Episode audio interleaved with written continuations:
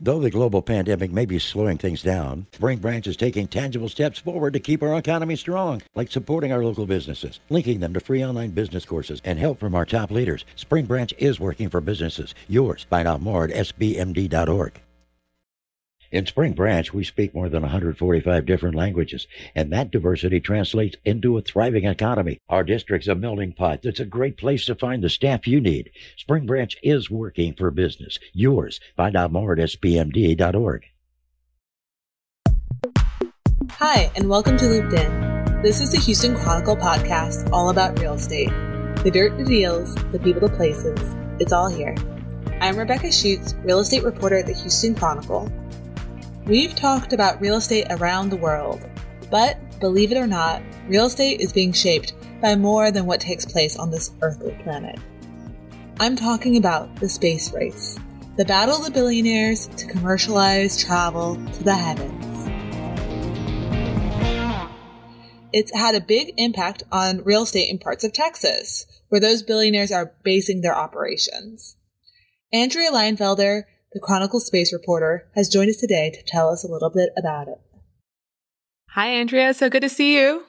Yeah, you too. Thanks for having me. Yeah, thanks for joining. You've been on some adventures lately. Yes, I uh, have. I've been to all the far reaches of Texas. Well, almost. I guess I have to go northeast now, but. Yeah, to the southernmost tip, all the way west. As I've been reading your coverage, I've just been struck by how much this race to reshape the final frontier has actually changed the real estate in the frontiers of Texas. You wouldn't think about going to space in the housing market, but there's actually a, a big effect on communities when a billionaire picks your backyard to start launching rockets. Yeah. I was wondering since I haven't been to either of these places, and I'm guessing some of our readers haven't either, can you describe what is Elon Musk calling it? His Starbase, uh, the Brownsville area, and Van Horn. Yes, he's calling it Starbase, and actually, he wants to incorporate a city out there, which is a whole nother story. But yeah, so in the Brownsville area in South Texas, it's um, you know right along the beach. It's humid, um, and then you have Van Horn in West Texas, which is mountains and very dry. I was actually there after a rain, and everyone was complaining about the humidity. Uh, being from Houston, it just felt fabulous. I was like, this is not humidity but yeah, so they're very different like landscapes and geography. And it's amazing that Texas is so big. You have such variety. Um, but it's actually the geography that brought these billionaires here. You know, if you launch mm-hmm. near the ocean, you can launch over water and away from most people. And um, if you launch in the desert, there's just nobody there. And so you can go up and down, no problem. And so geography brought a lot of people here. South Texas is right there. It's got the beach. It's got a lot of, um, you know, wetlands and mud flats and, uh, coastal shorebirds and sea turtles. Uh, and West Texas has got, um, tarantulas. We saw a few of those. Mm-hmm. Um, we heard about the rattlesnakes. Thankfully, I didn't see any of those. I imagine a lot of the people who live there are drawn a little bit by the remoteness and I guess that brings us to like the pluses and minuses when a spacebound billionaire lands in your backyard. Um, in both communities, it brings a lot of jobs. It brings a lot of opportunity, right? Like um, in the Brownsville area, SpaceX is employing so many people, and you know they're in a pretty remote part. 40 ish minutes outside of Brownsville. And so it's pretty remote out there. So they hired a lot of food trucks for a while and a lot of restaurants to deliver food. And that was a big boon to the economy. Um, you know, they're offering internships to college students. Um, a lot of welders who had used to work elsewhere are now working for SpaceX so they can work closer to home. So it has a lot of economic opportunity. Same with Van Horn. When they have launches, they have a lot of people come to stay in the hotels and eat at the restaurants. Some of the locals are getting jobs out there. Some of the local like hardware stores, they provide a lot of product to Blue Origin. I thought that was so crazy that Blue Origin is going to the local hardware store and picking up parts for spaceships. That really blew my mind. Oh, it's so weird. And it's not even just like if if they don't have it, those people go find it for them. And so it's not oh, just wow. like off the shelf. It's like, oh, we've got a trailer, we'll go find it. And so it, it brings a lot of business like that. But it also brings a lot of, you know, just a lot of changes and challenges and conflicts. I find that in Brownsville, um, the conflict was easier to spot um, just because I think SpaceX is bigger and louder, and you know their tactics are more explosive, literally. Um, And so, you know, there are a lot of people worried about the environment, the shorebirds, habitats, and there are a lot of people, you know, who are being displaced by their housing. And so that's a problem. Obviously, if you live there for a while, you want to retire in the area. If SpaceX is trying to buy your house, then that, that just becomes an issue. Um, also, SpaceX closes the facility every time they want to launch and you have to leave your house. That becomes an issue. Um, but in Van Horn, you know, people were, they were more either excited or indifferent. I didn't really find anybody who was really opposed to having uh, Blue Origin in their backyard. So the conflict wasn't as obvious there, but it was also significantly smaller. I mean, there were like, you know, just over 2,000 people who live in the entire county of uh, Culberson County. So it's just, um, it's a smaller community. And I'm forgetting which town was it that the influx of dollars has actually impacted the city's ability to get funding?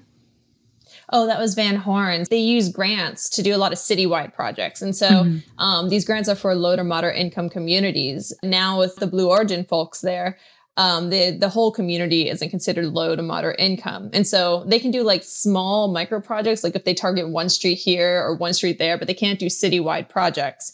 And and the city is struggling with um, water. You know, it needs to fix old water stuff. It needs to build new water infrastructure. And so, um, you know, not getting this grants has kind of hindered it in that way. Yeah, that's a very unexpected outcome, probably to a lot of people. Yeah. That this could impact the water.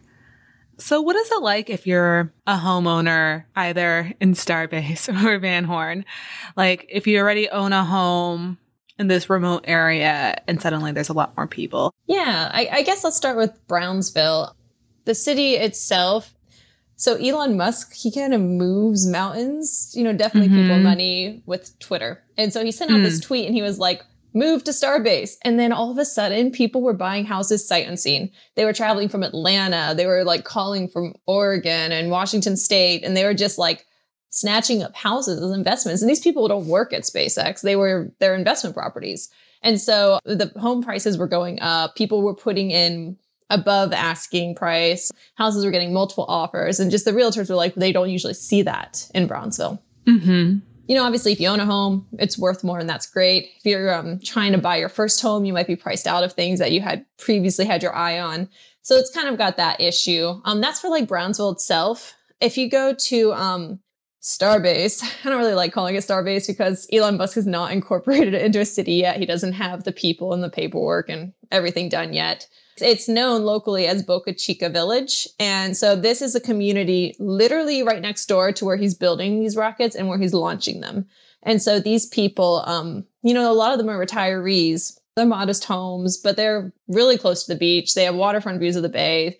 Um, it's a, a quiet, remote area. And so um, a lot of these folks, they're retirees. They wanted to stay here for their retirement. They like the remoteness, they like the weather. And you know, Elon Musk and SpaceX have been trying to buy out the houses. And so a lot of people have moved, even though they didn't think they got what they deserved. Um, other people are holding out still, but, um, you know, they feel they have construction equipment in their backyard sometimes. Uh, it, it, can be difficult being next to them. I mean, they can be good neighbors too. SpaceX had a block party where, you know, it was an opportunity to get to know the, because when they buy the houses, they put people who live there. So it's an opportunity to get to know the people who live there for you know, SpaceX and the retirees who've been there for longer. So they do some nice stuff like that. One of the couples I spoke to, they said that Elon Musk stays next door when he's in town. and so it's just also kind of weird to have like what the world's second richest man uh, living next door to you. yeah. It's kind of difficult to imagine him in this super small town setting. Yeah, and it's weird because like all these old houses have been like painted white and like a dark gray, and they have like Tesla sitting out front now, and so it's definitely like a mishmash of worlds. The people who have moved out, just because a lot of the story sort of centers around kind of unique geography, where are they moving? Like, are there comparable areas with like similar bird watching and pricing and? So yeah, that's the biggest problem is there's not comparable because the houses are older and smaller you know even if you get three times what that house is worth it's not enough to buy a house near water anywhere else. The boca chica village area is surrounded by a wildlife refuge and um, a state park besides spacex it was especially remote. The people i talked to say that with the money they're being offered they can't find something comparable. That's a difficult situation. Prices are going up. The people who are coming in Can you sort of describe them a little bit? So we're talking about the people coming into Boca Chica Village or the people coming into Brownsville? Ooh, I guess uh tell me both. well, um, I don't have great answers for either. The people okay. in Boca Chica Village, I think, um, are somehow related to the company. I don't know. None of them will answer the door when you knock. I'm assuming a lot of them weren't there for the long haul. Just, you know, I don't know though. In Brownsville, it's a lot of investors right now. Um, you know, either people who just want to be close to the activity, they want to be involved with SpaceX, so maybe they'll move out there at some point, or just um, investors who are buying houses speculative, maybe to rent out. Has this driven more home building? I talked to one developer and they were um, already making, you know, their property before Elon Musk sent his tweet. Um, they had the ball rolling. They're going to do 675 houses in northern Brownsville. Um, the first phase of development has 129 houses and all of those have already been sold. Wow. And so the breakout they gave me was 5% to SpaceX employees, 20% to investors speculating on SpaceX, and 75% to locals, you know, nurses, teachers, firefighters, police officers, entrepreneurs, etc. And so that kind of gives you an idea 25% to either SpaceX or the people who, you know, are investing because of SpaceX. This developer also mentioned that they wanted to get a few other projects going. Super interesting. And what's going on in Van Horn? Yeah, so Van Horn has always okay, I won't say always, but from what I can gather, for a long time, um, finding a place that's move in ready for rent or to buy has been an issue. Not a lot of people build houses there. Um, you know, I talked to the owner of the local McDonald's franchise, and he used to buy houses and fix them up and rent them out for his own employees just because they couldn't get housing. Wow. And yeah, people told me that the school at one point built houses to, you know, the, to house employees that it gets there. So housing has always been an issue. Now we have Blue Origin folks moving in, and these people obviously need places to live, and a lot of them are just passing through town. They're not going to be there long term, so they need places to rent. Um, and I think that has been difficult for them to find. I think that a lot of developers haven't come in just because they couldn't get enough money to make it worth their while. And so mm. with Blue Origin folks, you know, willing to pay higher rent because most of them have lived elsewhere, or um, some of them were actually starting to buy and get involved in the community. They're on you know, Blue Origin employees have been on the school board. Um, you know, they're on the museum board. So they're trying to get, in, they're starting to get involved more with the community. So it's definitely prime for development if you have the money. if the housing market is so tight, what are the employees doing? It just puts me in mind of like the man camps out in West Texas. It's like a similar market, you know, where employment has popped up overnight people need a place to stay. Yeah. People do stay in RVs. Um, so I did talk to some RV mm-hmm. park owners. And so um, it's kind of like oil and gas, you know, people bring RVs instead of um, renting apartments. Interesting. And then you participated in in the market to some degree as a short-term renter, right? Uh, you had to, while covering both these stories, you had to find a place to stay. And what was that like?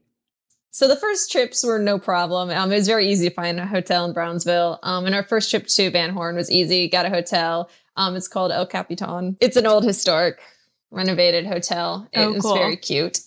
But the second trip to Van Horn was more problematic because Blue Origin folk had like rented all the rooms. And so I'm looking online and all of the hotels were like taken except for like the Motel 6. And so we actually lucked out to find an Airbnb and um, we ended up staying in an Airbnb and actually we ended up splitting it with um, another news organization to kind of cut down on costs and help someone else uh, have a place to stay for the launch. So a lot of the reporters who came in from the launch stayed in El Paso, which was a two hour drive. So they caught their media bus at midnight or 1230, one of the two. And I didn't have to catch it till at least 2.30 a.m. So being close let me sleep a little longer, which I am thankful for.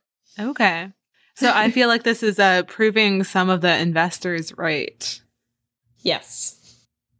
Is there anything we haven't touched on that during your two trips or during your multiple trips to these two places really stood out?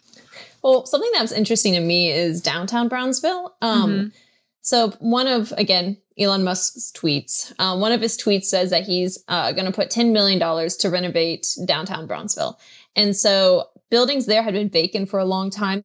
After Elon Musk sent that tweet, um, you know these buildings are starting to be toured, and some offers have been put in. Um, you know, buildings that used to lease for 25 cents a square foot are now going for $1 to 150 a square foot downtown. Wow. Okay. Yes. And you know, the city's been trying to revitalize downtown for a while now. There's um, some newer restaurants have been opened and some bars and stuff. Um, and so it's definitely something that the city's been working on. But when Elon Musk put that tweet out, it really kind of kept that ball rolling and picked it up and accelerated it. Obviously, you don't know, but what do you think was the impetus of that tweet? You know, was he trying to make good on tourism or, you know, why, why would you tell people to invest in Brownsville? Yeah, so I, I say in the article that, um, you know, the exploding starship prototype was not the most unexpected or surprising thing about that day. Um, actually, those tweets oh, yeah. were because that's what really moved a lot of money and really got the ball rolling, and a lot of people buying houses down there and and um, looking at downtown. Yeah, and it seems like it caught a lot of sort of real estate experts on the ground unawares, right?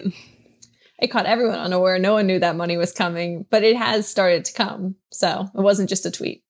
Well, thanks so much for reporting back from your travels. It's been so fun to read about and hopefully fun to listen about. No, thanks for uh, having me. It was a lot of fun to travel and to get to know the folks in those communities and to work on it. So it's been a, uh, it's been nice talking about it.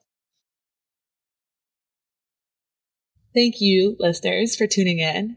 If you ever want to send an idea for a podcast or just say hi, you can reach out on Facebook or Twitter. I'm at R.A. Schuetz. That's R-A-S-C-H-U-E-T-Z. And on our show notes, if you go to houstonchronicle.com slash looped in, we'll have links to Andrea's excellent series on the Battle of the Billionaires, including stories on how the Brownsville area and Van Horn are being reshaped. Thanks to our print editors, Jonathan Diamond and Rob Gavin. Thanks to Farrell Gibbs and his band All the Kimonos for the theme music. And thanks to Scott Kingsley for producing. Until next time.